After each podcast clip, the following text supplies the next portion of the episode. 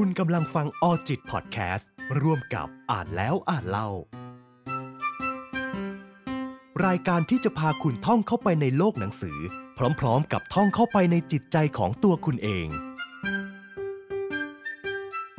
สวัสดีครับ พบกับผม ธนานนท์โดมทอง กับรายการ All จิต X อ่านแล้วอ่านเล่า รายการที่จะมาชวนทุกๆ คน ท่องไปในโลกของหนังสือ ไปพร้อม ๆ กันกับ ท่องเข้าไป ในจิตใจของเราเอง คุณผู้ฟังเคยรู้สึกสับสนในชีวิต ไม่รู้จะไปทางไหนดี หรือว่ามีปัญหา มีเรื่องทุกข์ใจ แก้ไม่ตก แล้วในช่วงเวลาแบบนั้น อยากได้คนที่จะปรึกษา คนที่เป็นผู้ใหญ่ ที่ผ่านโลกมามาก สักคนหนึ่งมานั่งข้างๆเรา เพื่อรับฟังเรา หรือว่าให้คำแนะนำดีๆกับเราบ้างไหมครับ หนังสือเล่มนี้ที่ผมเลือกมาน่าจะช่วยคุณได้ครับ ถ้าเพื่อนๆพร้อมแล้ว เรามาท่องไปในโลกของหนังสือเล่มนี้ ไปพร้อมๆกันเลยครับ เพราะเป็นวัยรุ่นจึงเจ็บปวด เป็นหนังสือที่เขียนโดยอาจารย์คิมลันโด อาจารย์ชาวเกาหลี ก็ด้วยความที่ผู้เขียนเนี่ยครับเป็นอาจารย์มหาลัยนะครับ อาจารย์คิมเนี่ยครับเคยผ่านชีวิตช่วงวัยรุ่นมานะฮะแล้วก็ช่วงที่เป็นอาจารย์เนี่ยครับก็เคยพูดคุยกับนักศึกษาแล้วก็ให้คำปรึกษาเนี่ยบ่อยครั้งเลยทีเดียว หนังสือเล่มเนี่ยครับ เวลาที่อ่านแล้วเนี่ย จึงให้อารมณ์เหมือนกับว่า เป็นอาจารย์ผู้ที่ผ่านโลกมามากเนี่ยครับ หรือว่าอารมณ์คล้ายๆ กับผู้ใหญ่ใจดีครับ มาเล่าประสบการณ์ชีวิตของตัวเองให้ฟัง รวมถึงให้คำแนะนำดีๆ กับเราด้วยนะครับ โดยเฉพาะถ้าเกิดคุณผู้ฟังท่านใดนะครับ ที่ยังอยู่ในช่วงที่เป็นวัยรุ่นนะครับ ต้องบอกเลยว่า อ่านแล้วเนี่ย เหมาะมากๆเลยครับ เรื่องแรกนะครับที่ผมจะหยิบมาแชร์ให้ฟังกันนะครับ ชื่อว่าฤดูกาลที่ตัวคุณผลิบานครับ คุณผู้ฟังเคยรู้สึกว่า เวลาที่เราเห็นคนประสบความสำเร็จในอายุน้อยๆอะครับ แล้วเรารู้สึกท้อใจเป็นบ้างไหมครับ แล้วก็นึกย้อนกลับมามองตัวเราเองว่าเราอะอายุก็มากขนาดนี้แล้ว เรากำลังทำอะไรอยู่ สังคมในปัจจุบันเนี่ยครับ เรียกได้ว่าเป็นค่านิยมเลย ที่ต้องการที่จะเร่งให้คนเนี่ยประสบความสำเร็จ จนหลายคนเนี่ยรู้สึกกดดัน แล้วก็รู้สึกเครียดนะครับ ยิ่งพอไปเปรียบเทียบกับคนอื่นๆนะครับ โดยเฉพาะว่าเราไปเห็นชีวิตคนอื่นเนี่ยที่อยู่ในโลกของโซเชียลนะครับ ยิ่งรู้สึกว่าตัวเราเองเนี่ยนอกจากจะแย่แล้วเนี่ยก็ยังไม่เอาไหนอีกด้วยนะครับ อาจารย์คิมได้มีการเปรียบเทียบเรื่องของความสำเร็จในชีวิตนะครับ เปรียบเทียบกับดอกไม้ครับ ดอกไม้ที่มีหลากหลายพันธุ์เนี่ยครับ มันก็จะบานในฤดูกาลที่แตกต่างกันครับ ดอกไม้บางชนิดเนี่ย ก็จะบานในฤดูใบไม้ผลิแต่ว่าอีกหลาย ๆ ดอกก็บานในฤดูร้อนครับ หรือแม้แต่ฤดูหนาวนะครับ หรืออาจจะมีบางดอกที่บานในฤดูใบไม้ร่วงก็มีนะครับ ดอกไม้แต่ละดอกเนี่ย หรือแต่ละพันธุ์แต่ละชนิดเนี่ยครับ มันก็จะมีช่วงเวลาในการผลิบานของมัน นะฮะดอกไม้ที่แตกต่างกันนะครับ ก็เปรียบเสมือนกับชีวิตของคนเราเนี่ยแหละครับ บางคนก็อาจจะประสบความสำเร็จเร็วนะครับ ประสบความสำเร็จตั้งแต่อายุยังน้อยๆเลย แต่ว่าอีกหลาย ๆ คนเหมือนกัน ก็ประสบความสำเร็จในช่วงอายุที่ช้ากว่า ถ้าตัวเรานะครับเข้าใจธรรมชาติของเรื่องแบบนี้นะครับว่าแต่ละคนเนี่ยมีช่วงเวลาที่ผลิบานของตัวเองนะครับ เราก็จะได้ไม่ต้องมามัว ท้อเวลาที่เห็นคนอื่นสำเร็จนะครับ แล้วเราเนี่ยครับก็สามารถที่จะเตรียมตัวของเราเนี่ยให้พร้อม เพื่อรอวันที่เราเนี่ย จะได้ผลิบานเป็นดอกไม้ที่สวยงามครับ ก็บทนี้ครับ อ่านแล้วก็ผมชอบมากเลยนะครับ เขาพูดถึงเรื่องของการที่เราเนี่ย อย่างที่บอกนะครับ ว่าเดี๋ยวนี้โลกโซเชียลเนี่ยมันก็ทำให้เราเนี่ยเห็นแต่เรื่องของความสำเร็จของคนนะครับ คนที่รวยเร็ว อาจจะเป็นคนที่ขายของออนไลน์ทำธุรกิจแล้วประสบความสำเร็จนะครับ แล้วเราพอมาเทียบกับตัวเราเองเนี่ย แน่นอนครับว่าท้อใจเพราะว่าไม่มีใครหรอกที่จะเอาความล้มเหลวมาโพสต์ลงในโซเชียลนะครับ ถ้าเกิดสมมุติว่าเราเนี่ยคิดได้แบบนี้นะครับว่ามันอาจจะยังไม่ถึงช่วงเวลาที่เหมาะสมของเรา เราเนี่ยเป็นดอกไม้แบบหนึ่งที่อาจจะบานช้าหน่อย แต่ก็ให้เชื่อว่าให้เชื่อใจเอาไว้ครับว่าเราเนี่ยจะมีวันที่เราเนี่ยจะผลิบาน แล้วก็ให้เราเนี่ยเตรียมตัวให้ดี นะครับ รอวันนั้นที่จะมาถึง บทถัดมาครับ ชื่อว่า คุณเป็นลูกธนู หรือเป็นเรือกระดาษครับ ในบทนี้เนี่ย อาจารย์คิมเล่าถึงบรรดาลูกศิษย์ลูกหาของอาจารย์นะครับ ที่เข้ามาปรึกษาโดยที่อย่างที่บอกไปแล้วครับ ว่าตัวอาจารย์คิมลันโดเนี่ยมีนักศึกษาเนี่ยเข้ามา ให้คำขอคำปรึกษาเยอะนะครับ อาจารย์เนี่ยก็เลยได้แบ่งลูกศิษย์ออกเป็น 2 กลุ่มนะครับ กลุ่มแรกนะครับ หลังจากที่สังเกตเห็นพฤติกรรมแล้วก็ชีวิตของนักศึกษามาเนี่ยครับ กลุ่มแรกเนี่ยอาจารย์คิมเรียกว่ากลุ่มลูกธนูครับ ลูกธนูเนี่ยจะเป็นกลุ่มคนที่มีเป้าหมายชัดเจนนะครับ แล้วก็มีแผนการในการใช้ชีวิต ที่พร้อมจะพาตัวเองเนี่ยพุ่งไปข้างหน้านะครับ เปรียบเสมือนลูกธนูครับ ที่พุ่งตรงไปยังเป้าหมายนะครับ ทั้งเร็วแล้วก็แรงนะครับ อีกกลุ่มหนึ่งครับ กลุ่มที่ 2 ก็จะค่อนข้างแตกต่างกันเยอะเลย กลุ่มนี้อาจารย์คิมตั้งชื่อว่าเรือกระดาษนะครับ แตกต่างไม่แตกต่างธรรมดานะครับ ต้องเรียกว่าแทบจะตรงกันข้ามเลยดีกว่า เพราะว่าเด็กกลุ่มนี้ครับ ดูแล้วก็เหมือนจะไม่ค่อยมีความแน่นอนในชีวิตเท่าไหร่ครับ เป้าหมายในชีวิตมีหรือเปล่า ก็ดูไม่ค่อยชัดเจน บางคนเนี่ยก็เปลี่ยนเป้าหมายไปมาตามคนรอบข้างนะครับ ดูไปดูมาแล้วเนี่ยก็คล้ายๆ กับเรือกระดาษครับ ที่พอเวลาเราพับเรือกระดาษแล้วเราปล่อยให้มันลอยไปนะครับ มันก็จะลอยไปตามกระแสน้ำครับ แล้วก็ไม่มั่นคง อาจจะจมได้ง่าย ๆ นะฮะถ้าเกิดว่าโดนกระแสลมแรงๆอาจารย์คิมบอกว่าจริง ๆ แล้วเนี่ย คนทั้งสองกลุ่มเนี่ยก็มีข้อดีข้อด้อยที่แตกต่างกันนะฮะกลุ่มที่เป็นลูกธนูเนี่ยครับอาจารย์เขาก็ให้คำเตือนเอาไว้นะครับว่า ให้เผื่อใจเอาไว้ว่างเวลาที่มีอะไรเปลี่ยนแปลง เพราะว่าชีวิตเนี่ยอาจจะเจอเหตุการณ์ที่เกินคาดนะครับ เหตุการณ์ที่ไม่คาดฝันอย่างเช่น เรื่องของโรคโควิดในปัจจุบันนะฮะ เด็กกลุ่มที่เป็นลูกธนูเนี่ย จะต้องเรียนรู้ที่จะปรับตัว ปรับแผนของตัวเอง แล้วก็ปรับเป้าหมาย ส่วนอีกกลุ่มหนึ่งที่เป็นเรือกระดาษนะครับ ที่นิสัยตรงกันข้ามกันเนี่ยครับอาจารย์คิมบอกว่าจริง ๆ แล้วเนี่ย มันอาจจะเป็นเพราะว่าเขาเนี่ยมีความคิดมากมายอยู่ในหัวเลย จนเลือกไม่ได้สักที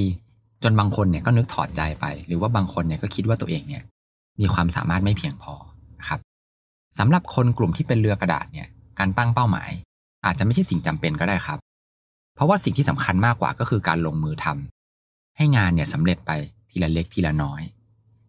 อาจารย์คิมฝากเอาไว้ว่าสุดท้ายไม่ว่าคุณจะเป็นแบบลูกธนูหรือเป็นแบบเรือกระดาษเนี่ย จงอย่าลืมที่จะทบทวนตัวเองอยู่เสมอ แล้วก็คอยเติมไฟฝันให้กับชีวิตอย่าให้ขาดเลย เพราะคำตอบที่คุณตามหาเนี่ย มันไม่อาจจะหาได้จากที่ไหน นอกจากในตัวของคุณเองนะครับบทนี้ผมชอบมากเลยนะครับ เปรียบเทียบได้เห็นภาพมากๆนะฮะ บทถัดมาครับน่าสนใจทีเดียว อาจารย์บอกว่า อย่าเล่นคนเดียวครับ ในบทนี้เนี่ยอาจารย์คิมพูดถึงเรื่องของการที่คนเราเนี่ยมีปฏิสัมพันธ์กับคนอื่นนะครับ สังคมในปัจจุบันเนี่ยเด็กยุคใหม่ ๆ แม้ว่าจะมีความสัมพันธ์กับคนอื่นนะครับ แต่ว่าส่วนใหญ่แล้วเนี่ยก็เป็นบนโลกออนไลน์ การที่ไปพบเจอคนจริง ๆ เนี่ยแล้วก็สนิทกันจริงจังเนี่ย น้อยลงอย่างมากเลยถ้าเทียบกับสมัยก่อนนะครับ เหมือนกับประโยคที่เราเคยได้ยินครับว่า พื่อนสมัยประถมหรือว่ามัธยมเนี่ยเราจะสนิทที่สุดนะครับ ส่วนเพื่อนมหาลัยหรือเพื่อนที่ทำงานเนี่ยก็จะสนิทแค่ผิวเผินเท่านั้นเองนะฮะแล้วก็ปัจจุบันเนี่ยครับคนเราเนี่ยมีความเป็นปัจเจกชนสูงขึ้นนะครับ ก็คือแบบอยู่คนเดียวแล้วสบายใจกว่านะฮะทีนี้ปัญหาครับก็คือ ไม่มีใครหรอกที่อยู่คนเดียวได้ตลอด เพราะว่ามนุษย์เราเนี่ยเป็นสัตว์สังคมนะครับคำแนะนำของอาจารย์คิมก็คือว่าอย่าอยู่คนเดียวครับ อย่ากินข้าวคนเดียว ให้เราเนี่ย ปิดคอมบ้าง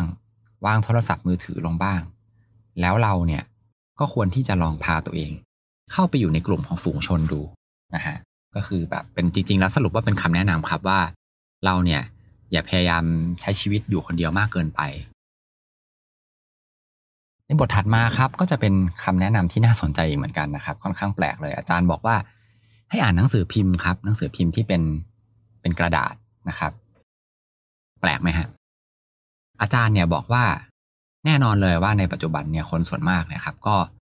อ่านข่าวกันแบบออนไลน์นะครับ แล้วก็คิดว่าเพียงพอแล้วล่ะ ไม่ต้องไปเสียตังค์ซื้อหนังสือพิมพ์ฉบับที่เป็นกระดาษเนี่ยมาอ่านกันอีก เราก็ต้องแบบเกะกะด้วยนะครับ ต้องมานั่งเก็บทิ้ง แต่อาจารย์บอกว่าการอ่านแบบออนไลน์เนี่ย มันก็มีข้อด้อยเหมือนกันนะครับ เพราะว่าด้วยความที่เราเนี่ยมักจะเอาตัวเองเป็นจุดศูนย์กลางครับ เราจึงเลือกอ่านสิ่งที่เราชอบเป็นหลักนะครับ อย่างเช่นข่าวกีฬา นะครับข่าวบันเทิงนะครับ เราจะอ่านข่าวพวกนี้มากกว่าข่าวสำคัญสำคัญ ทีนี้เมื่อเราไม่คลิกไปอ่านเนี่ยครับเราก็จะไม่เห็นข่าวที่สำคัญจริง ๆ นะฮะส่วนหนังสือพิมพ์เนี่ยครับเขาจะจัดหน้าแล้วก็ขนาดของบทความเนี่ย ตามลำดับของความสำคัญ ข่าวใหญ่จึงมีขนาดใหญ่ แล้วก็บังคับให้เราเนี่ยเห็นแบบไกลๆนะครับ ไม่เหมือนกับในโลกออนไลน์ครับ ที่เขาจะดูจากยอดของคนอ่าน ซึ่ง ก็ต้องบอกว่าข่าวส่วนมากที่มีคนอ่านเยอะๆเนี่ยมันก็เป็นเรื่องของข่าวอื้อฉาวเกือบทั้งนั้นนะครับ แบบซุบซิบนินทา หรือว่าข่าวดาราอะไรพวกนี้ครับ อันนี้ครับผมว่าเป็นข้อแนะนำที่น่าสนใจเลยเหมือนกันนะครับ ในยุคดิจิตอลแบบเนี้ย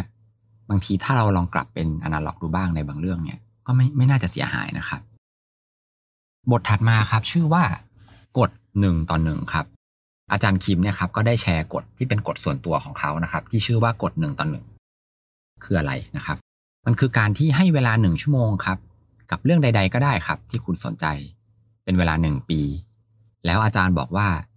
จะเกิดสิ่งดีๆขึ้นกับชีวิตครับ ยกตัวอย่างนะครับ ถ้าเกิดคุณอยากจะทำอะไรสักอย่างหนึ่งอย่างเช่น หัดเล่นเทนนิสนะครับหรือว่าเป่าฟลุตหรือว่าเรื่องของการเรียนภาษาก็ได้นะครับ ให้คุณเนี่ยลองนำหลักการนี้ไปใช้ดูครับ ที่สำคัญเลยนะครับ ที่จะทำให้กฎนี้สำเร็จได้ก็คือเรื่องของความสม่ำเสมอครับ คุณผู้ฟังน่าจะเคยได้ยินกฎหนึ่งหมื่นชั่วโมงของมาลคอมแกรดเวลกันมาบ้างนะครับ ที่ว่าคนที่เป็นบุคคลระดับโลก หรือว่าเป็นคนที่เชี่ยวชาญเรื่องใดเรื่องหนึ่งมากๆ เนี่ย จะต้องผ่านการฝึกฝนถึงหนึ่งหมื่นชั่วโมงนะครับหนึ่งหมื่นชั่วโมงเนี่ยครับก็คือคิดง่ายๆว่าวันละสามชั่วโมงแล้วก็ใช้เวลาสิบปีนะครับส่วนกฎการฝึกแบบหนึ่งต่อหนึ่งเนี่ยครับของอาจารย์คิมเนี่ยครับใช้เวลาเพียงแค่หนึ่งชั่วโมงต่อหนึ่งวันเท่านั้นเอง ปีหนึ่งก็เท่ากับสามร้อยหกสิบชั่วโมงนะครับ อันเนี้ย ก็น่าจะพอไหวสำหรับคนธรรมดาธรรมดาแบบพวกเรานะครับ เพราะว่าอะไรครับ เพราะว่าเราเนี่ยไม่จำเป็นจะต้องเก่งในเรื่องนั้นๆเนี่ยขนาดคนที่ฝึกมาหมื่นชั่วโมงก็ได้ครับ ถ้าเกิดหมื่นชั่วโมงเนี่ยมันก็มากเกินไปนะครับ อันนี้เนี่ยครับก็ทำให้เราเนี่ยสามารถทำตามแผนที่เราวางเอาไว้ก็คือลองทำสิ่งต่างๆเนี่ยวันละหนึ่งชั่วโมงได้ ทีละเล็กทีละน้อยนะครับ แล้วคุณก็จะได้ความสามารถเนี่ยมากยิ่งขึ้นนะครับ อันเนี้ยมันก็ไป เชื่อมโยงกับเรื่องที่ผมเคยอ่านมานะครับ เรื่องของ specialist กับ generalist นะครับ การที่คุณหัดแบบนี้ครับ มันจะได้ประโยชน์อีกก็คือคุณเนี่ยจะ เป็น skill ใหม่ๆเนี่ยเยอะเลยนะครับพอคุณเป็นเยอะเนี่ยคุณก็จะมีความสามารถเนี่ยรอบด้านมากยิ่งขึ้นนะครับกฎหนึ่งต่อหนึ่งของอาจารย์คิมเนี่ยก็น่าจะไปส่งเสริมในจุดนี้ได้ดีทีเดียวนะครับ บทถัดมาครับชื่อว่าจงสร้างเรื่องราวของตนเองนะครับ อาจารย์บอกว่าชีวิตของเด็กรุ่นใหม่เนี่ย มันเต็มไปด้วยเรื่องของการวัดผลครับ การวัดผลคืออะไรนะครับ ก็อย่างเช่น การสอบครับ หรือว่าการที่ต้องนั่งดูเกรดเฉลี่ยนะครับ แถมชีวิตของเขาเนี่ยเด็ก ๆ พวกนี้ครับยังต้องแข่งขันกันในแทบทุกเรื่องเลยครับ ต้องทำกิจกรรมนะครับ แล้วก็ต้องมีความสามารถพิเศษมากมายเลยแล้ว แถมเด็กสมัยนี้ครับ ยังต้องรู้ภาษาที่สองที่สามที่สี่อีกนะครับ ชีวิตของเด็กพวกนี้ครับ เหมือนกับว่า คนเราเนี่ยจะมีอายุแค่ ถ้าเกิดว่ามีอายุแค่ยี่สิบปีเนี่ยจะต้องใช้เวลาแบบแทบจะทั้งหมดในชีวิตเลยนะครับ ไปกับการเพิ่มความสามารถนะครับ แต่ว่าการเพิ่มเพิ่มความสามารถแบบนี้ครับ ที่ต้องแลกมาด้วยเวลาเนี่ย ทั้งๆทที่ยังอายุน้อยๆอยู่เนี่ยครับ ตัวเองเนี่ย ณเวลานั้นอาจจะยังไม่มีเป้าหมายในชีวิตก็ได้ครับ หรือว่า อาจจะยังไม่รู้จักความสามารถที่แท้จริง ความถนัดที่แท้จริงของตัวเองก็ได้ ตรงนี้ครับอาจารย์คิมเขาบอกว่ามันอาจจะทำให้เด็กๆ เนี่ย เสียทั้งเวลาแล้วก็เสียทั้งเงินนะครับ มันไม่คุ้มค่าเลยนะครับ อาจารย์คิมเนี่ยบอกว่าสิ่งที่สำคัญของคุณเนี่ยครับ ก็คือคุณเนี่ยจะต้องสร้างแบรนด์ของตัวคุณเองเนี่ยขึ้นมานะครับ การที่จะมี storytelling ที่เป็นเรื่องราวของคุณเอง ที่จะสามารถโน้มน้าวกรรมการในการสัมภาษณ์ ไม่ว่าจะเป็นเรื่องของงานหรือว่าเวลาคุณเรียนต่อเนี่ย ให้เขาเนี่ยเลือกคุณ ตรงนี้เนี่ย เป็นสิ่งที่สำคัญมากกว่าการที่เด็กๆเนี่ยจะไปแบบนั่งเรียนอะไรมากมายก่ายกองนะครับ เขายกตัวอย่างครับว่า ตัวอาจารย์เองเนี่ยครับเขาจบเอกวิชาอื่นมานะครับ แล้วก็เกรดเฉลี่ยเนี่ยก็ไม่สูงนะครับ แล้วตอนนั้นเนี่ยก็ยังไม่รู้ด้วยว่าชอบวิชาไหนนะครับ จึงไม่ค่อยจะสนใจเรียนเท่าไหร่นะครับ แต่พอปีสามครับ ได้เรียนวิชาบริหารครับ ก็เลยชอบมากครับ แล้วก็ได้เกรดดี จึงทำให้สมัครปริญญาโทเนี่ยในคณะบริหารนะครับ อันนี้เนี่ยก็เป็นตัวอย่างนะฮะอาจารย์บอกอีกครับว่า บริษัทแต่ละบริษัทเนี่ยก็ต้องการคนที่แตกต่างกันนะครับ ดังนั้นเนี่ยถ้าเกิดว่าเรามีหลักฐานครับว่าเราเนี่ยเก่งเรื่อง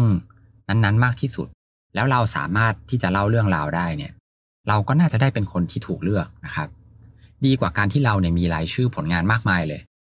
แต่จริง ๆ แล้วว่าเราไม่ได้รู้จริงจังในเรื่องใดเรื่องหนึ่งเลยนะครับ เหมือนแบบเรียนไปเพื่อใบประกาศเท่านั้นเองนะฮะทีนี้หากคุณยังคลุมเครืออยู่ครับ ก็อาจารย์แนะนำว่าคุณอย่าเพิ่งไปเรียนพิเศษนะครับ อย่าไปแบบเสียเงินที่จะไปเรียนคอร์สต่างๆ นานา แบบฝูงปลาที่ว่ายตามๆกันไป แต่จงหาความฝัน หาความสามารถที่แท้จริง ที่ซ่อนอยู่ในตัวคุณเองก่อนนะครับ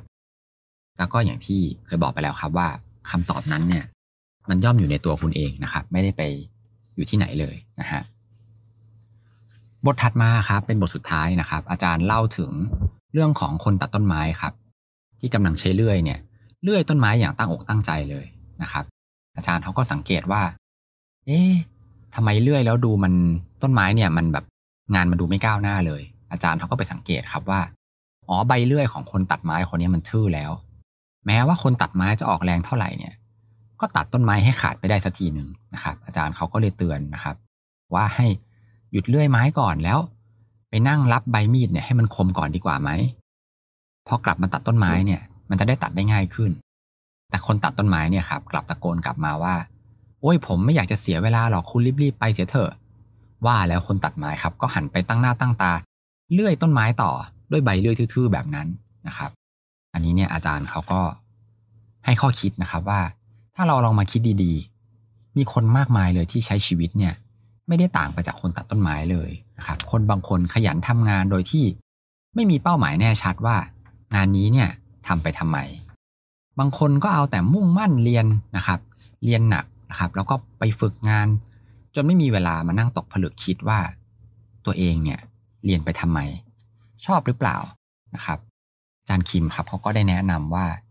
ให้ลองถามตัวเองดูก่อนครับ ให้ใช้เวลาสักนิดนะครับ มันเสียเวลาไม่มากหรอกนะครับ เพราะไม่เช่นนั้นเนี่ย คุณนะครับอาจจะต้องเสียทั้งเวลา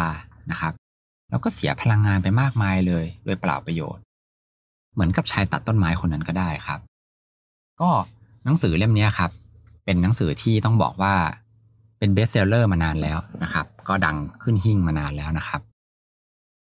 หลังจากที่อ่านจบนะครับ ก็ต้องบอกว่าหลาย ๆ เรื่องเลยนะครับ ก็เป็นเรื่องราวที่น่าสนใจนะครับ ผมว่าถ้าใครเป็นวัยรุ่นเนี่ยครับโอ้โห ได้มาอ่านหนังสือเล่มนี้นะครับ ต้องชอบแน่ ๆ เลย เพราะว่าเรื่องราวเนี่ยส่วนใหญ่มันเป็นเกี่ยวกับชีวิตในช่วงวัยรุ่นเนี่ยแหละครับ วัยรุ่นที่กำลังค้นหาตัวเองนะครับ ไม่ว่าจะเป็นเรื่องของความถนัดใช่ไหมครับ บางคนก็มีปัญหาเรื่องการเรียนนะครับ มีปัญหาเรื่องความรัก ปัญหาเรื่องความสัมพันธ์นะครับ หรือแม้แต่คนที่ เพิ่งจะเรียนจบแล้วทำงานในช่วงต้นๆเนี่ยก็มีประโยชน์เหมือนกันนะครับ ก็ใครที่สนใจนะครับ ลองไปหาเล่มนี้มาอ่านกันได้นะครับ หนังสือมีขายอยู่ทั่วไปเลยนะครับสำหรับในวันนี้นะครับ ก่อนจะจบนะครับ ก็ ต้องบอกว่า อยากจะฝากแอป a l j i t นะครับ ที่ปรึกษาสุขภาพใจไว้กับทุกๆคน เพราะเราเชื่อว่าจะเดินทางต่อได้อย่างไร หากใจไม่พร้อม ใช้งานได้ฟรีทั้งในระบบ iOS แล้วก็ Android นะครับ แค่เสิร์ชคำว่า Alljit A W L J I T นะครับ ใน EP หน้าผมจะพาเพื่อนๆ ไปท่องโลกของหนังสือเล่มไหน อย่าลืมติดตามฟังกันได้ทางรายการ Alljit X อ่านแล้วอ่านเล่านะครับ แล้วพบกันใหม่ใน EP หน้าครับ สวัสดีครับออจิตพอดแคสต์ร่วมกับอ่านแล้วอ่านเล่า ดาวน์โหลดได้แล้ววันนี้ทั้ง iOS และ Android